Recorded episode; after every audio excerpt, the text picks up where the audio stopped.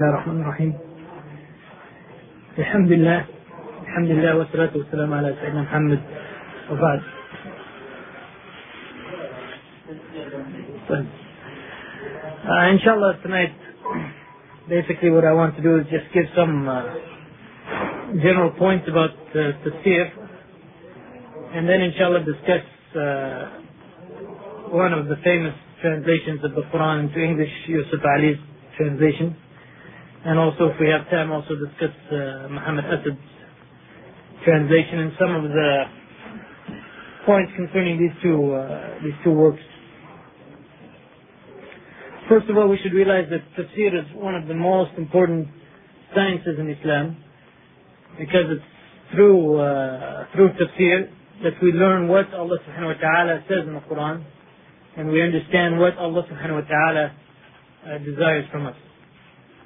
So because of this reason, the ulama have discussed tafsir in great detail and have discussed many of the principles concerning uh, tafsir. Allah subhanahu wa ta'ala in the Quran says, الحمد لله الذي ينزل على عبده الكتاب ولم يجعله عوجا and he praise be to the one who has revealed to his slave the book and has placed no any crookedness uh, therein and meaning that the book, the Quran, is something uh, clear for the most part. And another verse, Allah subhanahu wa ta'ala says in the opening of uh, Surah Al-Baqarah, ألف لام ميم ذلك الكتاب لا ريب فيه هدى للمتقين. Uh, ألف لام ميم, that is the book in which there is no doubt guidance for those who are aware of Allah subhanahu wa ta'ala. But even though we have this book and the book is clear, it's still possible for us to be misled. And even though we have the book and we read the book, it's still possible for us to be misled. And that's basically through two ways. Number one, if we try to interpret the book of Allah subhanahu wa ta'ala without knowledge. And we, we read the Quran and we give the Quran some meaning when we don't actually have the proper uh, requirements to give tafsir or to explain the Quran. And this is uh, very dangerous and one of the ways that we may be misled. Now there's a number of hadith of the Prophet ﷺ that say that if anyone interprets the Quran according to his opinion, his right, then he shall uh, take a seat in the hellfire and these kinds of these kinds of meanings. All of these hadith are weak. They are not authentic. But still if we look at the Sahaba, we look at how they looked to the Quran, we see that they were very careful when it came to giving any meaning to any verse in the Quran. Abu Bakr, for example, the first Khalifa, said that yani, what earth will uh, give me a place to live and what sky will give me shade if I should say something about the Quran yani, by my opinion or something that he does not know for sure is correct. So explaining the Quran is not something simple to something very important, but at the same time it has to meet uh, certain characteristics. And if we approach the Quran without the requisite knowledge, it's very easy for us to get the wrong conclusions from the Quran. For example, there's a verse in the Quran that says, uh, ليس على الذين آمنوا وعملوا الصالحات جناح فيما تعلموا ما إذا اتقوا وآمنوا وعملوا الصالحات ثم اتقوا وآمنوا ثم تقوا وأحسنوا. Allah subhanahu wa ta'ala in this verse, basically what the meaning of the verse is that there's no blame upon those people who believe and do good deeds uh, concerning what they eat or what they drink. As long as they are aware of Allah subhanahu wa ta'ala and they believe and they do good deeds and they are aware of Allah subhanahu wa ta'ala and believe and they're aware of Allah subhanahu wa ta'ala and do good.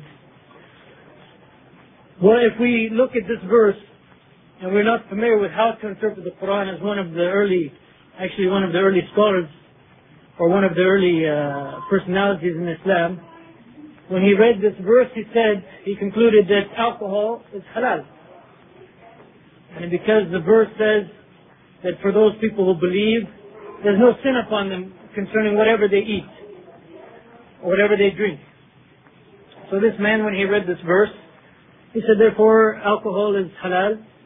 uh, and there's nothing wrong with it.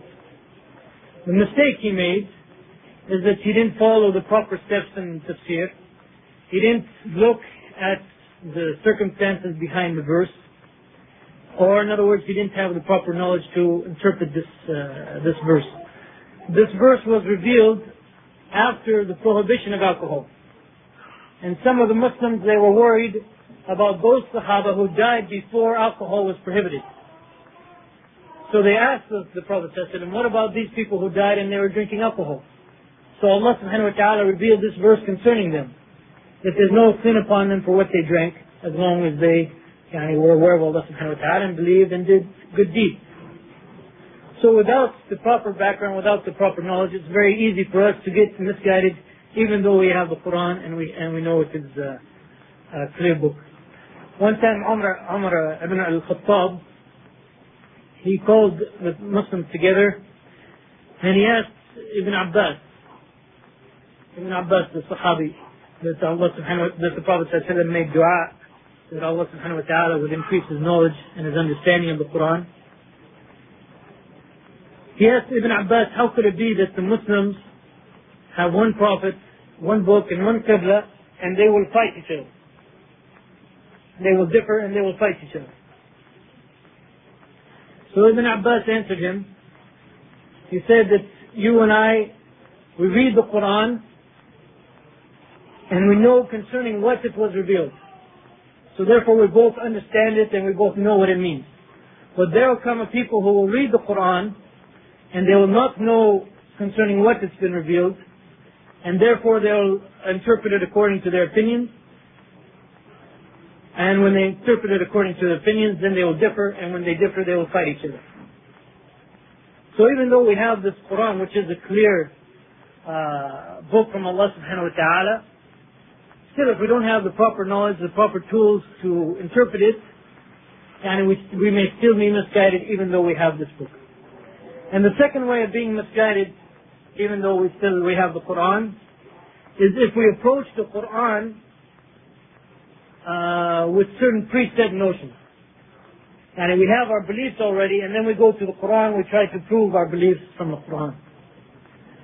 Well, in the history of Islam, this, this happened on a number of occasions. The, the Shia, for example, the Mu'tazila, the Shia, for example, they take the verse, إِنَّ اللَّهَ يَأْمُرُكُمْ أَن تَذْبَحُوا بَقَرَةً that Allah subhanahu wa ta'ala has ordered you to slaughter the cow. They say, هِيَ Aisha. That this is uh, this is a command. Uh, they say the cow in this verse means Aisha. Allah subhanahu wa ta'ala is ordering the Prophet to slaughter Aisha according to the Shia com- commentators. And because they have their beliefs and they just try to go to the Quran or to try to go to the Hadith and uh, prove their beliefs from the Quran or from the Hadith. And this is, as I said, unfortunately, it's common amongst all actually of Ahl al-Bidah all of the groups that are not following the way of the Prophet all of them try to go to the Quran and prove their beliefs from the Quran, even though in fact their beliefs are not uh, consistent with the Quran. Uh, to take another example, maybe more uh, intricate, the, uh, a group called the Mu'tazila they do not believe in uh, the intercession of the Prophet ﷺ. There's a hadith in which the uh, the Prophet ﷺ said that uh, my intercession, or I will intercede for Ahl al-Kabair of my ummah. I will intercede for those people who committed the great sin. I will intercede for them and they will be taken out of the hellfire and taken to paradise. The Mu'tazila, they don't believe in this. They believe that if you commit great sins and you're an unbeliever, or you'll be an unbeliever and you'll be in hellfire uh, forever. So they say, what's the meaning of this hadith of the Prophet ﷺ? That I will intercede for Ahl al-Kabair, is the word in Arabic. They say Ahl al-Kabair are those people who pray and have patience. Because Allah subhanahu wa ta'ala says in Surah Al-Baqarah, وَاسْتَعِينُوا بِالصَّبْرِ وَالصَّلَاةِ وإنها لكبيرة إلا على الخاشعين that bear with patience and prayer and it is a big thing like kabiratun except for those people who are humble and they completely uh, ignored the proven principles of the Arabic language and said that Ahl al-Kabair is referring to this, uh, to this verse. So if we approach the Quran with our own ideas already set, instead of letting the Quran and the Sunnah of the Prophet ﷺ give us our aqidah, this is another way that will be misled even though we have the Quran in front of us. well, the scholars of Islam have clearly uh, stated what are the principles or what are the basics of uh, tafsir. In fact, Allah subhanahu wa ta'ala in the Quran says uh, in a verse, ثُمَّ إِنَّ عَلَيْنَا بَيَانًا Allah subhanahu wa ta'ala is saying it's upon us to explain the Quran. Us is uh, referring to Allah subhanahu wa ta'ala.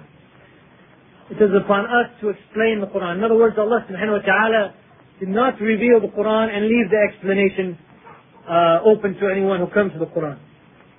Also, this means that the meaning of the Quran is one.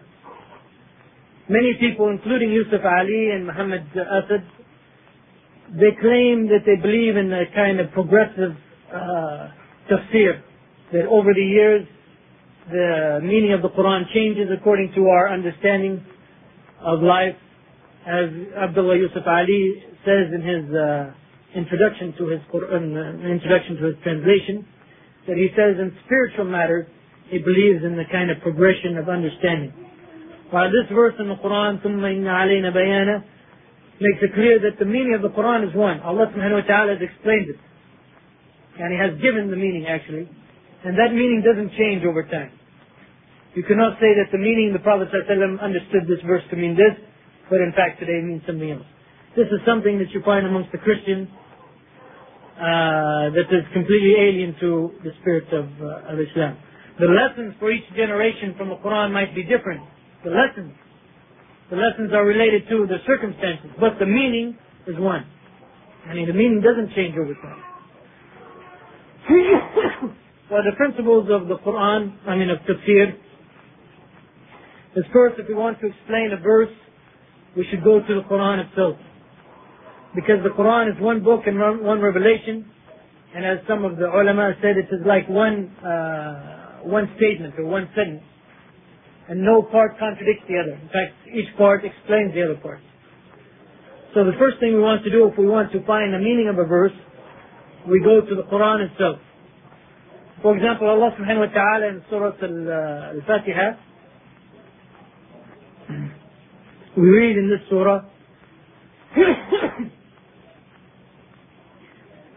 we say اهدنا الصراط المستقيم صراط الذين أنعمت عليهم guide us to the straight path, the path of those whom you have blessed or whom you have graced with your favor.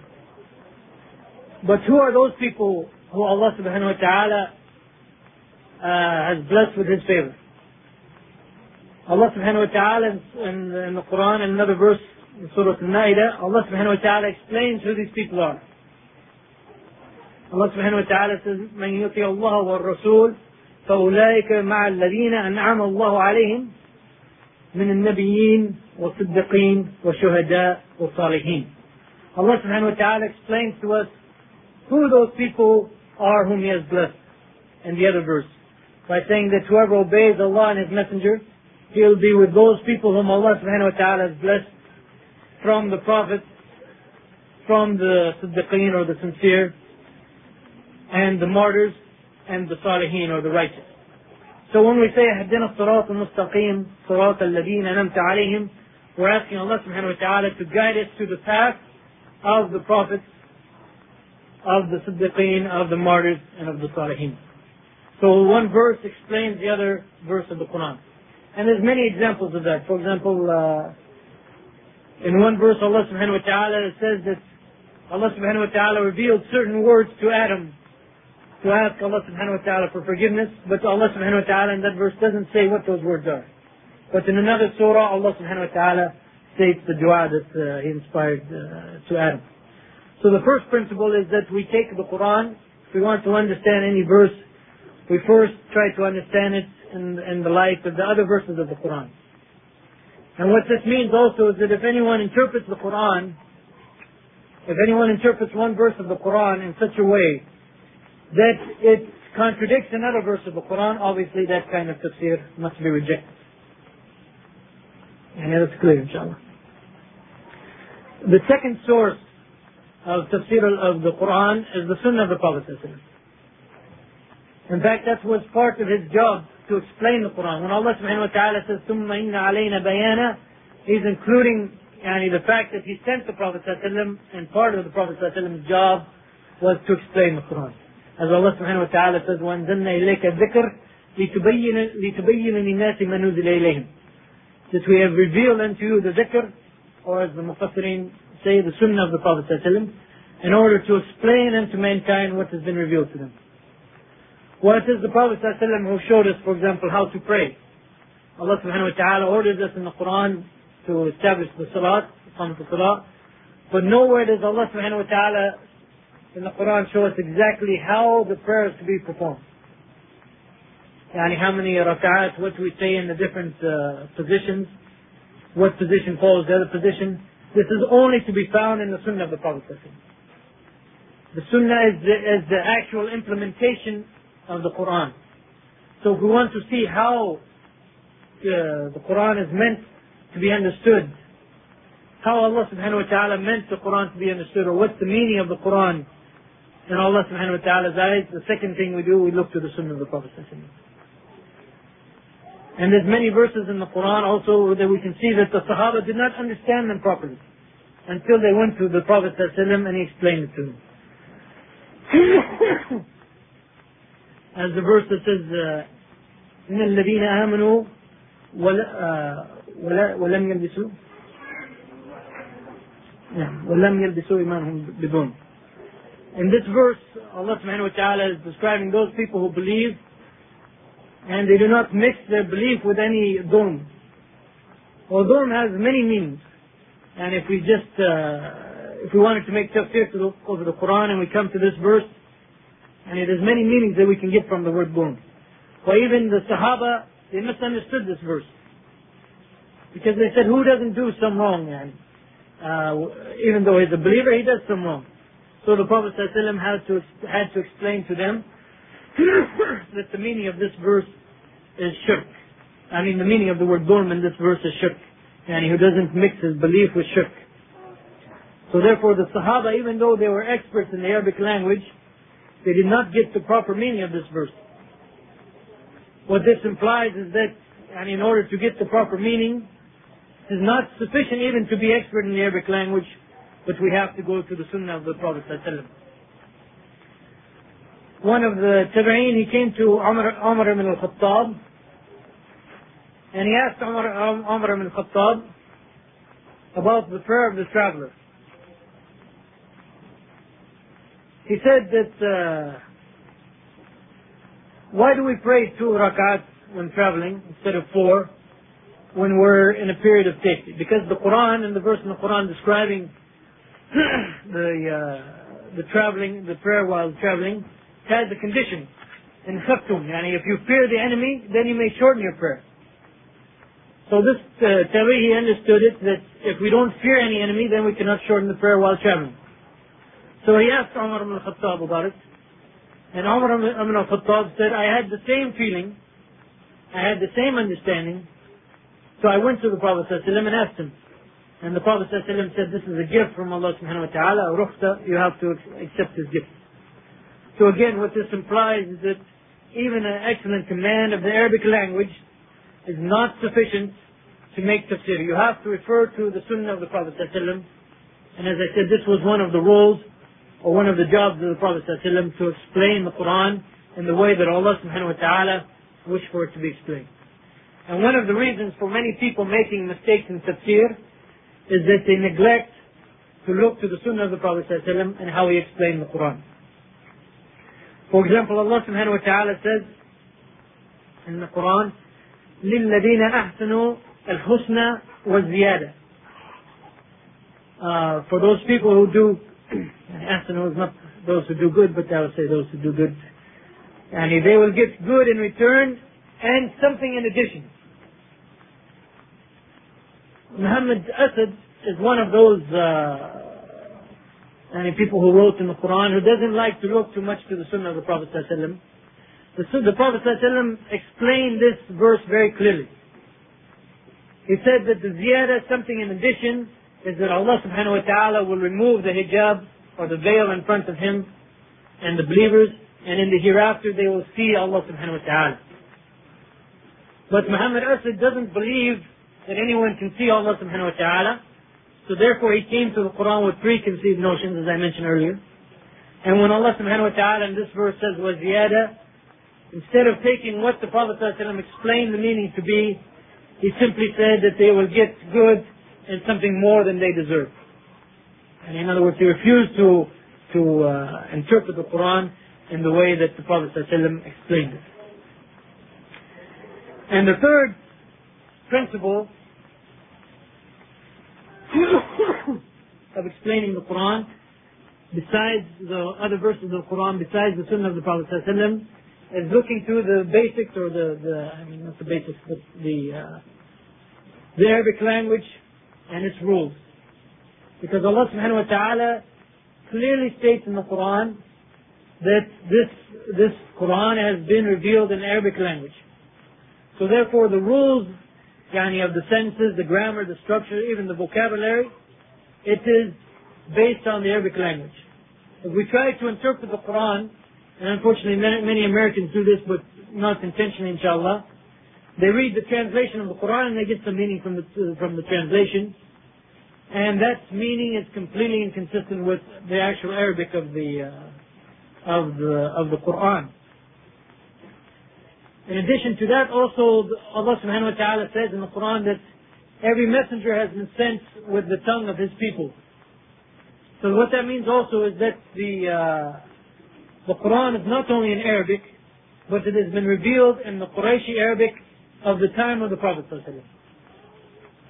So in other words, if there's a word that has a meaning during the time of the Prophet and later its meanings changed, and, it's found in the Quran, that meaning is the meaning from the time of the Prophet It's not the new meaning that came later. Uh, for example, and I was trying to think of before the talk for uh, for an example which is less trivial than this one, but I could not think of it, so I'll give this example anyway. The word uh, kalima.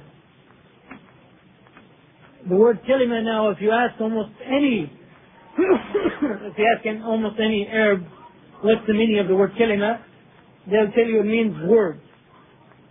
And the word harf means letter. But actually, during the time of the Prophet the word kalima meant complete sentence. This is why the Shahada La ilaha illallah is called kalimat tayyiba. Okay? A good sentence, not words. This is why the Prophet ﷺ, when he said you will receive ten rewards for each harf of the Quran, he said for each word of the Quran, but then he explained it and he said, I don't mean alif lam mim is harf, لكن alif harf wa mim harf, uh, wa lam harf wa mim harf. So the meaning of these two words have changed over time. So when we come to it in the Quran, we don't take the later meaning, we have to apply the earlier meaning. Or the meaning that is from the time of the Prophet. And one of, by the way, of the important aspects of the Arabic language is that every, every Arabic word has, uh, we can call, a basic meaning. And then it might have other meanings which are less common or less usual uh, in the Arabic language. So according to the Arabic language, that every word has, we're supposed to understand every word according to its basic meaning, unless there's some evidence to explain it, to understand it some other way. In other words, for example, Allah subhanahu wa ta'ala talks in the Quran about al-arsh, the throne of Allah subhanahu wa ta'ala. The meaning of arsh in the Quran, in the Arabic language is clear. So therefore, when talking about the meaning of the Quran, we cannot go from that word and give it some other meaning which in fact is not related to it. Like say his power or his authority.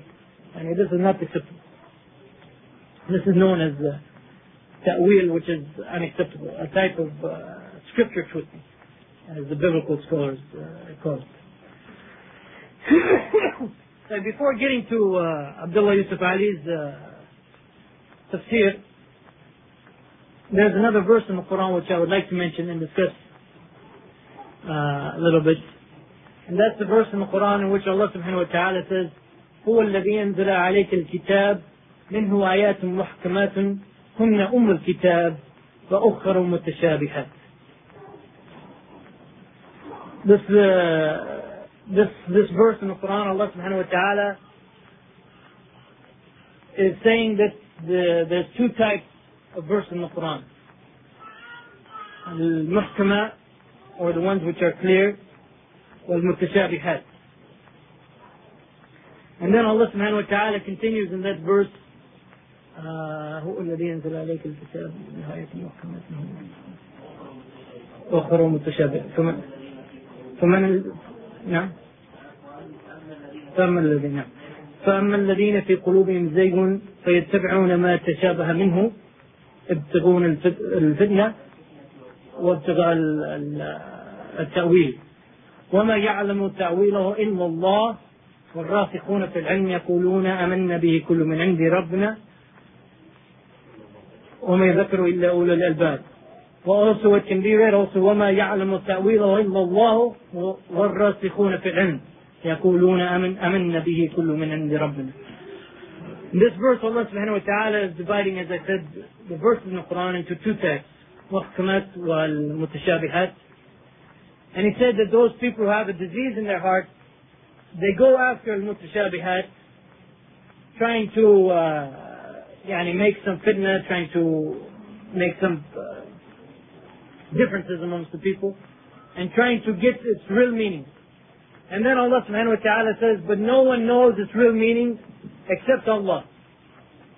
And those people of knowledge, they say, we believe in all of it, it is from our Lord. But this verse can also be read that no one knows its meaning except Allah and those people of knowledge who say we believe in all. And both readings are correct, but they have different meanings depending on how you read it. First of all, what we get from this verse is that most of the Quran is not mutashabih. Okay. And most, most of the verses in the Quran are clear. Muhammad Asad in his uh, tafsir, he claims that most of the Quran is mutashabih. Most of the Quran is open into to interpretation and we give it different meanings over time. And this is not true, according to this, uh, uh, this verse in the Quran. Also, the mutashabihat, something could be mutashabih to one scholar while it is clear to another scholar. And it is actually a relative term. If someone finds the meaning, for example, in the Sunnah, or it's clear from the Arabic language to him, then the verse is no longer mutashabih While to another scholar it might be uh, mutashabih.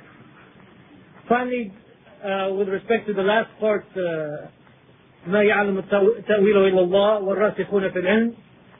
If we mean the the tafsir of the verse, or what's the verse mean, then yes, the people of knowledge know what the verse means. If we mean the actual, for example, when Allah subhanahu wa ta'ala talks about Jannah, if we mean do we actually know what Jannah is exactly, how it will look, and uh, how we'll feel it and so forth, this is called the ta'wil of the verse. And this, of course, only Allah subhanahu wa ta'ala knows right now. We do not know. So that's uh, according to the second reason. But what is clear according to all of the ulama, the, uh, the mu'ajizat, or the miracles of the prophets of the prophets alayhi salam, they are not from the mutashabihat. Muhammad Asad he claims that any miracle stated in the Quran is from the mutashabihat and he tries to give some interpretation for it. Ashab al-Kahf, for example, the people of the cave who slept for 300 years, and he, this is completely unacceptable to Muhammad Asad. So he said this is a group of Jewish scholars that went to the mountains to study and they lived there with their families and they, they lived yani, generation after generation for 300 years before the people found out about them. Uh, with respect to uh, the birds who protected Mecca from the elephants, also he said this was uh, like smallpox or something, and he tries to give some explanation. With respect to, well, I think that's sufficient. These mu'ajizat, according to all the ulama, the salaf, all the early scholars of Islam, they are not from the mutashabihat. In other words, they mean what they say. And these miracles actually were performed by the will and by the rule of Allah subhanahu wa ta'ala. Also, al-ayat al-sifat, or the ayat, the verses referring to Allah subhanahu wa ta'ala and His attributes, are also not from the mutashabihat in one sense. In another sense, of course, they are because Allah subhanahu wa ta'ala says, ليس كمثله شيء. There's nothing like Allah subhanahu wa ta'ala. وهو السميع البصير. So whenever Allah subhanahu wa ta'ala gives any one of his attributes, we know what it means, but we cannot say what its exact nature means. In other words, when Allah subhanahu wa ta'ala says he hears, we know what hearing means. But we cannot say exactly how Allah subhanahu wa ta'ala uh, hears. They said the, the reason I brought this verse up is because there's many people who claim that many verses of Quran are mutashabihat, inconsistent with how the Prophet ﷺ explained the Quran, and it's completely inconsistent with the Arabic language. But we have to be familiar with what they do. And as, as Muhammad Asad did, he claims that most of the Quran is mutashabih, and from this foundation, he can interpret the Quran in almost any way he wishes. At the turn of the century, unfortunately, uh, especially in Egypt and other parts of the Muslim world, they were greatly influenced by, and really they greatly marveled at, the scientific civilization of Europe. And so therefore they began to, uh, some of the scholars, and by the way, their intention, and we're not talking about their intention, because their intention was to, uh, was to defend Islam. One of the scholars who uh, who brought about secularism, although he didn't mean to, in Europe, was a man by the name of Kant. Kant was a firm believer in God. But he said that the rules of the hereafter, or the, I mean, the, the rules of the unseen or the logic of the unseen doesn't apply to the logic of this world. He thought he's defending Christianity, but in fact, what he did pretty much led to the destruction of, of Christianity. So the same thing with respect to these scholars like Muhammad Abdu and uh, Jamaluddin Afghani, uh, Rashid Rida. Yani they were trying to defend Islam. They thought what they were doing is defending Islam. What they did was wrong. There's no question what they did was wrong or what they said was wrong. We have to uh, reject what they said. But at the same time, we do not uh, have to con condemn the person and talk about his intention. Inshallah, their intention was to defend Islam. So when they were so when they so admired the Western civilization, the scientific civilization, they began to interpret the Quran in very materialistic ways. As I alluded to earlier with Muhammad Asad, they began to uh, they begin to, to deny all of the mu'ajizat or all of the miracles stated in the Quran. They, they begin to deny most of the sifat that Allah subhanahu wa ta'ala mentions uh, in the Quran. And they begin to interpret the Quran almost not as the Quran is supposed to be interpreted, but as Western, or as Europe, they interpret it in terms really of, of European society. Well, unfortunately, Abdullah Yusuf Ali is one of the people who was affected by that movement. And in his tafsir, there's many places we see that he has made some uh, mistakes, and sometimes the mistakes were gross mistakes. We hope Allah subhanahu wa ta'ala forgives Abdullah Yusuf Ali for his mistakes and rewards him for the service that, uh, that he did to Islam. But at the same time, we should not ignore uh, the mistakes he made. So I've written down some of the, just some, some of the points from his uh, tafsir, some of the footnotes. In footnote 44, for example, Yusuf Ali is under the belief, and he states it clearly in, in different places in, the, in his tafsir, that there's no such thing actually as heaven and hell, but they are just state of mind. Yani hell, uh, heaven is a place where you just feel felicity in your mind, and hell is a place where you just feel torture in your mind. He doesn't actually believe in heaven and hell as places where there will be resurrection and the, uh, the, all of mankind will be resurrected, body and soul, and they will live in this new uh, existence. He mentions that in footnote 44 of his uh, commentary and in many different places. Obviously, if we go back to the three principles or the three uh, tools used to use used to uh, make tafsir, the Quran itself, the Sunnah of the Prophet ﷺ in the Arabic language, and this obviously contradicts all three of them. Because the Quran is clear about heaven and hell. The Sunnah or the Hadith of the Prophet ﷺ is clear. And also the Arabic language, if we go to the Quran, and it is clear. Also with respect to Iblis or the shaitan in general, and also uh, Muhammad Asad in his tafsir, in his appendix, he has the same uh, kind of thing. With respect to Iblis, he says in footnote 52 that Iblis is the power of evil. He believes in it as something like the evil conscience in mankind. He does not believe in a creature created by Allah subhanahu wa ta'ala as Iblis. He believes it's some kind of uh, evil power, evil conscience. Or just if someone does something wrong, then we say this is related to Iblis, but in fact there's no such thing as Iblis. Well, if we go to the Quran, Allah subhanahu wa ta'ala ordered the angels to bow down to, uh, to Adam. And among the people who were commanded to bow down to Adam was Iblis, and he refused. And he even said something. So this kind of interpretation goes clearly against the Quran. And how is it the power, supposedly some kind of power of evil, when Allah subhanahu wa ta'ala clearly states it as a kind of uh, special creature. In footnote 168, we get a very clear example of where uh, Abdullah Yusuf Ali is ignoring the sunnah of the Prophet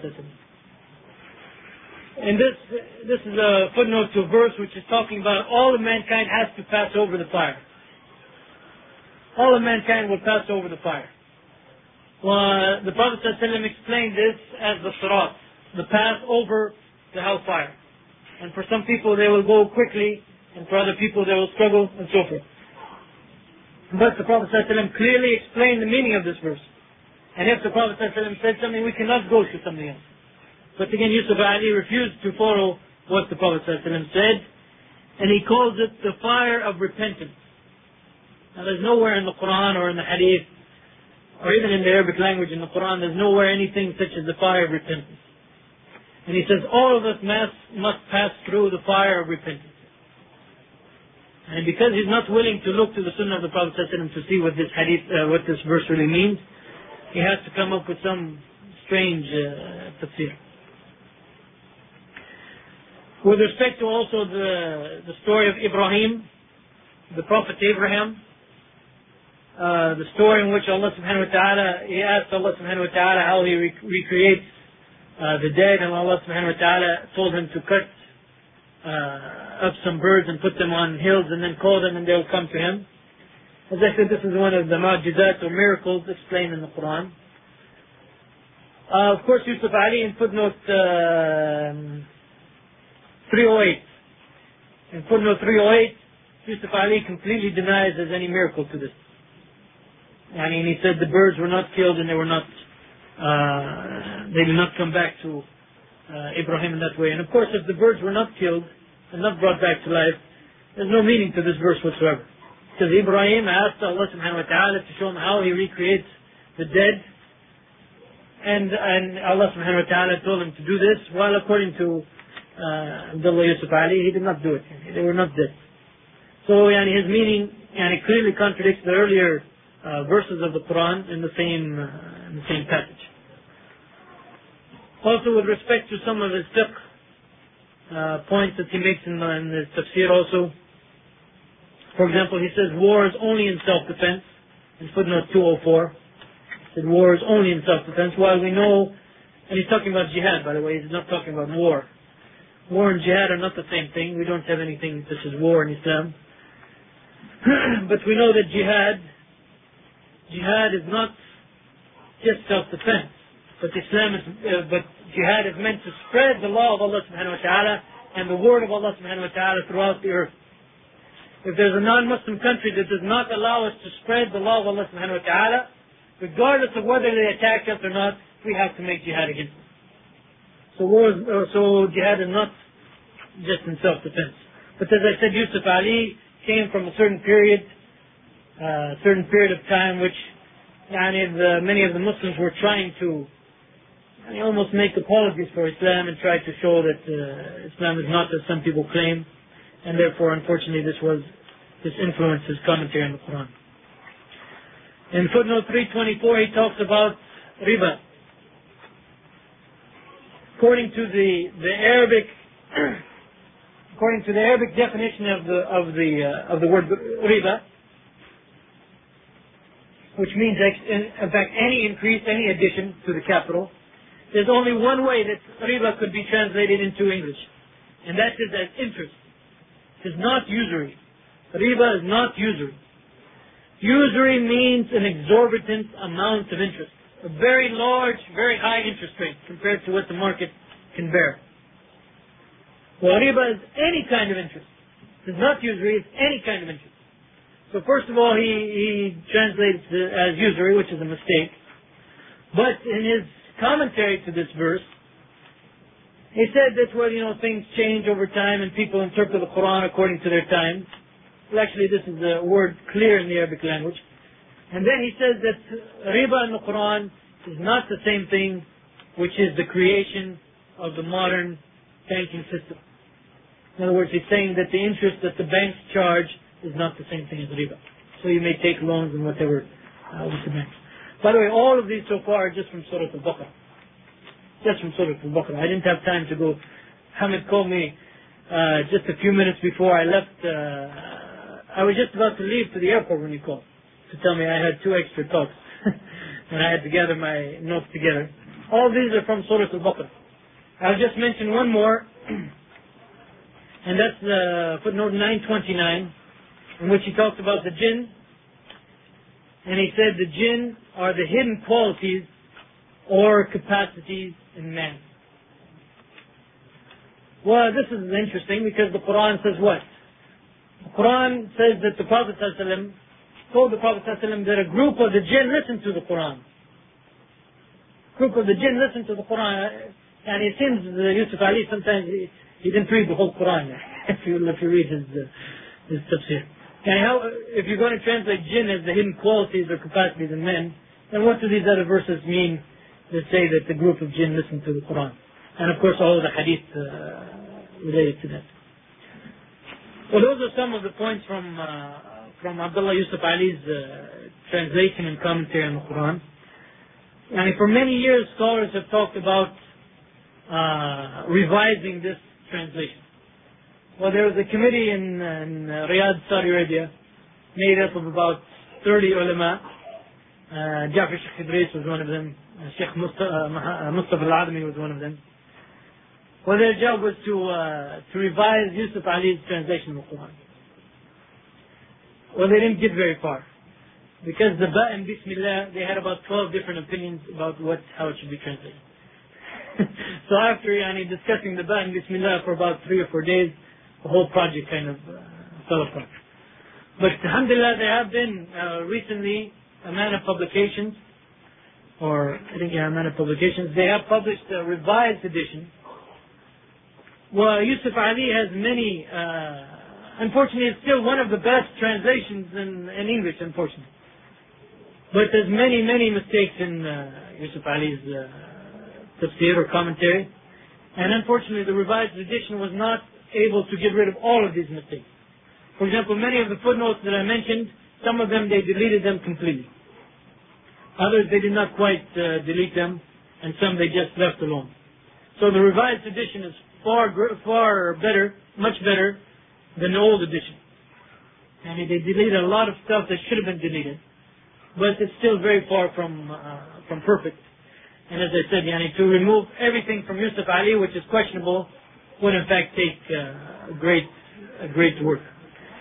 I mentioned um, Muhammad Asad's tafsir quite a few times because uh, it is also gaining in popularity. And I mentioned some of the mistakes that he made. He is kind of like a modern day uh, Mu'tazila. And his tafsir is really a Mu'tazili tafsir of the, of the Quran. Well, Mu'tazila is a group, as you all know, that's existed in the history of Islam. And uh, they have certain, uh, they have their five principles and so on.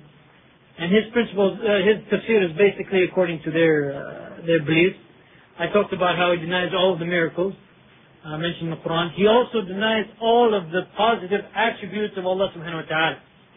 In his appendix to the Quran, and as appendix to his translation, he says we cannot say anything about Allah subhanahu wa ta'ala except what He is not. And He is not imperfect, He is not this, He is not that.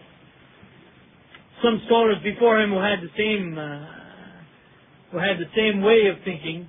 They even reached such an extreme that they even said he is not in existence and he is not not in existence. He is not uh, mujud he is not not mujud. So what what he's doing basically is all of those uh, verses in the Quran that state attributes of Allah subhanahu wa ta'ala, like he is Ar-Rahman Ar-Rahim, and these, these people are saying, no, we cannot say he's Ar-Rahman Ar-Rahim. So I don't know even how they pray when they say Alhamdulillah Rabbil Alameen Ar-Rahman Ar-Rahim. It must mean nothing to them. He's saying we can only say what Allah subhanahu wa ta'ala isn't.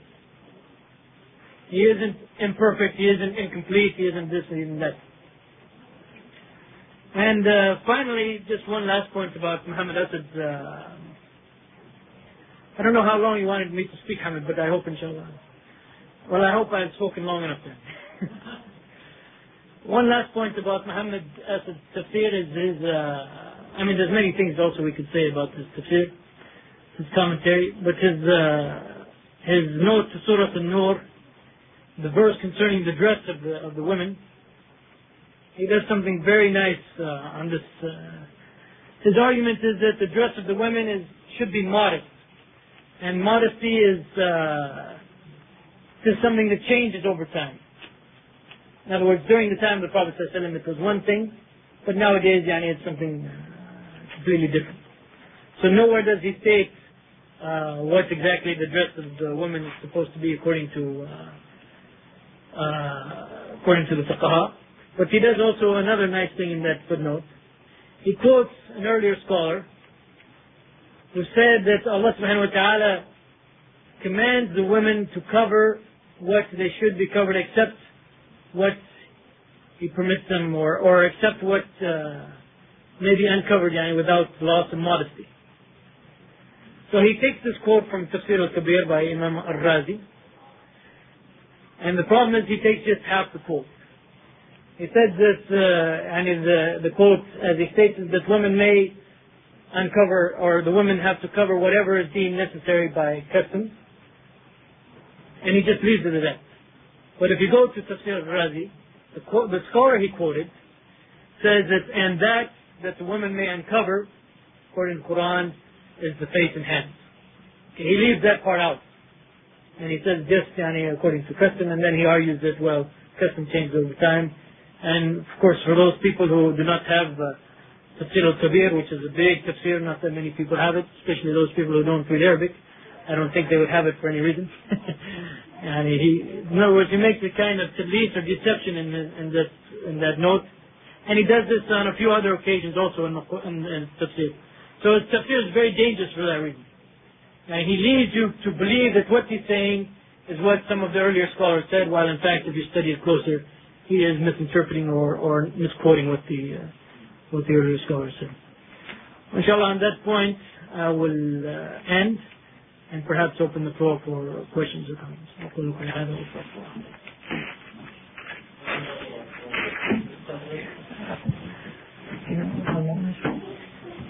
Um, did you speak. No, uh, at least something. 30 minutes, 50 minutes? About 40 or so. Good.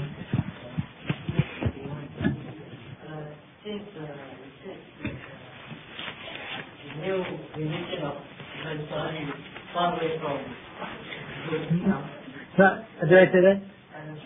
I said it's much. I said it's much better than the old one, but still there's some there's some bumps that you have. So, okay, so since you see some bumps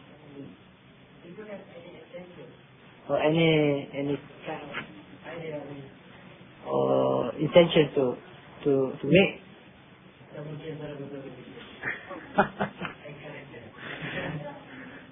well, I don't have any. Uh, I don't think it's necessary for us to keep working on the same uh, translation necessarily. And if to keep revising Abdullah Yusuf Ali, well, if we do that, then we'll end up with nothing. so.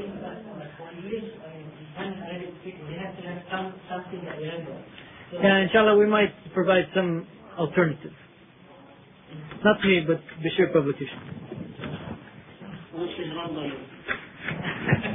Which is me, actually. to be uh, to be more honest. Oh, soon, not, not soon. And it, it would not be the whole Quran. We have, for example, uh, Tafsir Surah Al-Fatiha, large Tafsir of Surah Al-Fatiha, and Tafsir Surah Al-Baqarah that we publish sometimes in Al-Bashir is from those uh, collections. And it will not be the entire Quran. But uh, there is, uh, Jafar Sheikh Idris told me that there is a new translation of the Quran coming out. Uh, he told me it's very good. Uh, he promised to send me a copy to look look over. So maybe inshallah there will be some new ones coming out that are better inshallah. Okay. Do I have a what? Rating? Yeah. It's a three. On what scale? On any scale you like. no matter what the scale, it gets a three. Uh, It's supposed to be modern English, as I understand it. yeah, personally, I don't care for it. I don't care for it. I think he, he, uh, you know, the Quran is tough enough to translate the way it is, but he, uh, he, he just loses the meaning of the Quran sometimes. I mean, uh, he tries to make it too, uh, almost slang, almost. you know, I mean, he tries to make it too modern English that sometimes, sometimes you need a difficult word or, or uh, old word to really convey what the Quran is saying at that point. Not everything can be broken down to simple words or modern terms or something. Okay. Any more? Okay, let me ask you, brother. Could, yeah, please. So we are we have a lecture here. and It's impossible. Could you turn it? Could you close this door and use the other door, please? Would you? Yeah, you, delayed us. Please close the door.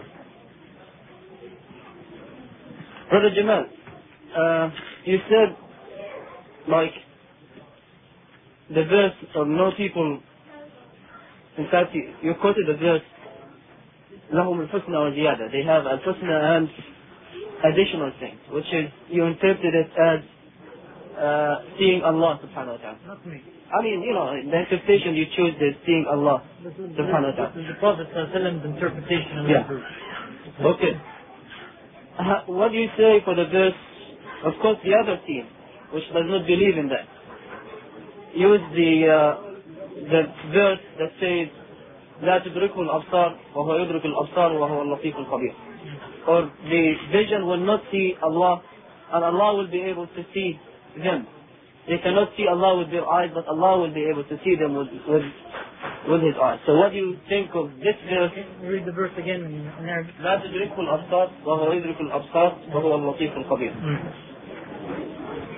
But Tudrik, by the way, you're, you're Arab. What's the meaning of Tudrik exact, exactly? Well, you know the Arabic language and a word, as you said, might have different meanings. Uh, so, لا تدركه الأبصار means cannot grasp him, if I translate it word to word. But what is the meaning of grasp him? So, could you just elaborate on that? So first of all, yani, if, if we're saying that if we see Allah subhanahu wa ta'ala and the hereafter that we'll see all there is to Allah subhanahu wa ta'ala, this is, yani, this is not what we're saying. And this is, uh, I think you missed what I said. Okay, could you say it again? I said that if we, if we say that we'll be given the pleasure of seeing Allah subhanahu wa ta'ala in the hereafter, that doesn't mean the same thing as that we will be able to, yani, with our sight encompass all that there is to Allah subhanahu wa ta'ala, which is what the, uh, the verse implies. Well, that's still true, yani, according to, uh, not my interpretation, but according to what the Prophet said. Yeah, but the word absar itself, the eyes, see, that's, or the vision. Yeah. You didn't touch on that one. yani, I agree with you, by the way. I mean, you know, I, I think uh, Ahlul. I'm just bringing to, the, to your attention the argument of the other no, people. but what I'm Because they're basing their argument on the Quran too. no, You but- see what I'm saying? But as I said, yani, to interpret the Quran, you have to go to the Sunnah of the Prophet. One time, Imran bin Hussein was re- reading some hadith, and someone told him that what you are saying is contradicted by the Quran. Yani, these hadith of the Prophet is contradicted by the Quran. And his answer was, the, the Prophet of Allah knows the Quran better than you know it, better than anyone knows it. Well, Labtari, I, I don't have to discuss it because already in the, in the word Tariq, uh, the reputation is clear. You have a question? Okay. Salam alaikum. I think from hearing you, I feel that you know more Arabic than uh, the Arab speaking language. You pronounce it very well. And I want to get advice for the teenagers who are born here and raised here, how to encourage them to read Arabic fluently and understand it, not just read it to please parents. Jazakallah khair.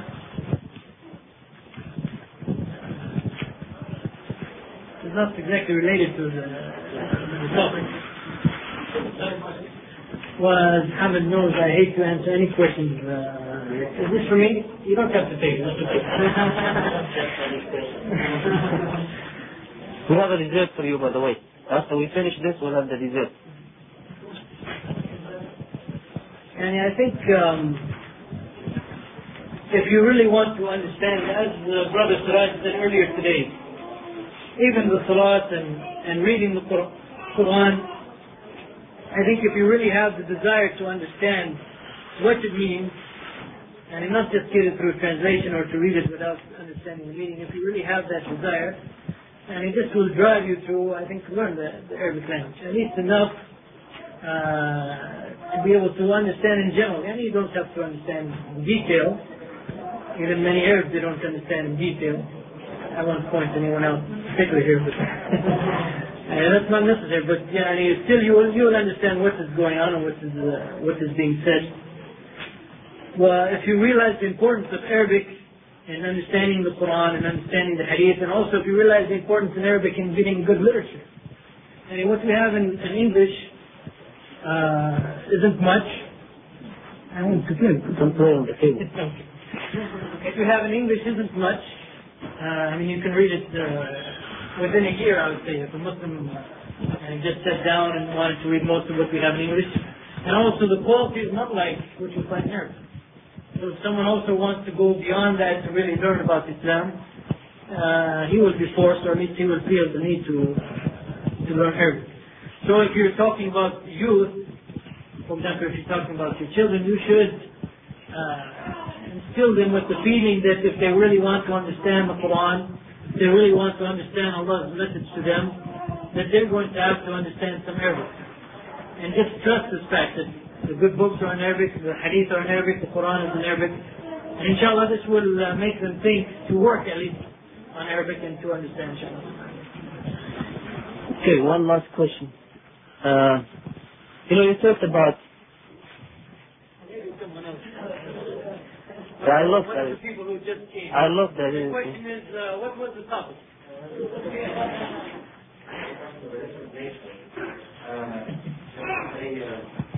Quran uh, translation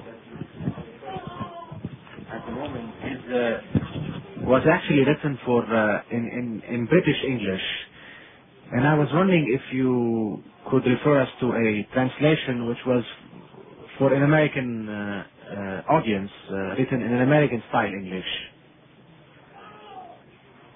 Well, uh, T.B. Irving's translation. I mean, Yeah, this is the one you had referred to, and you said it, it had some. the, T.B. Irving's is written in, in English. It's called, I think, the first American version of the Quran or something like that. Even the name I can't, I can't really put up with that name. Right, you said some, there was some slang with that. But uh, he doesn't really give you the message of Quran. Uh, there's, uh, and Pickthall's English is very readable. Uh, the other one by Mohsin Khan and, uh, is this by Mohsin Khan? Or, I can't remember if he translated by himself or with someone else.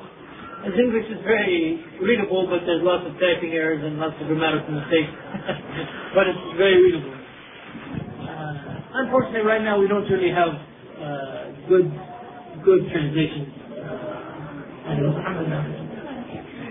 You came late. came a little bit late.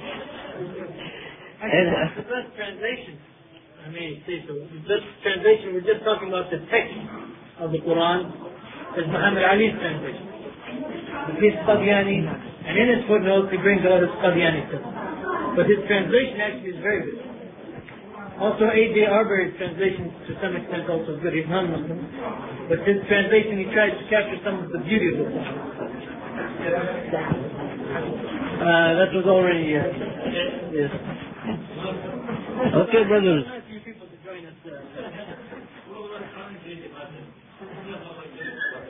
I guess I have uh, another question, but I'll delay it, and uh, we'll stop at this point, unless you have a.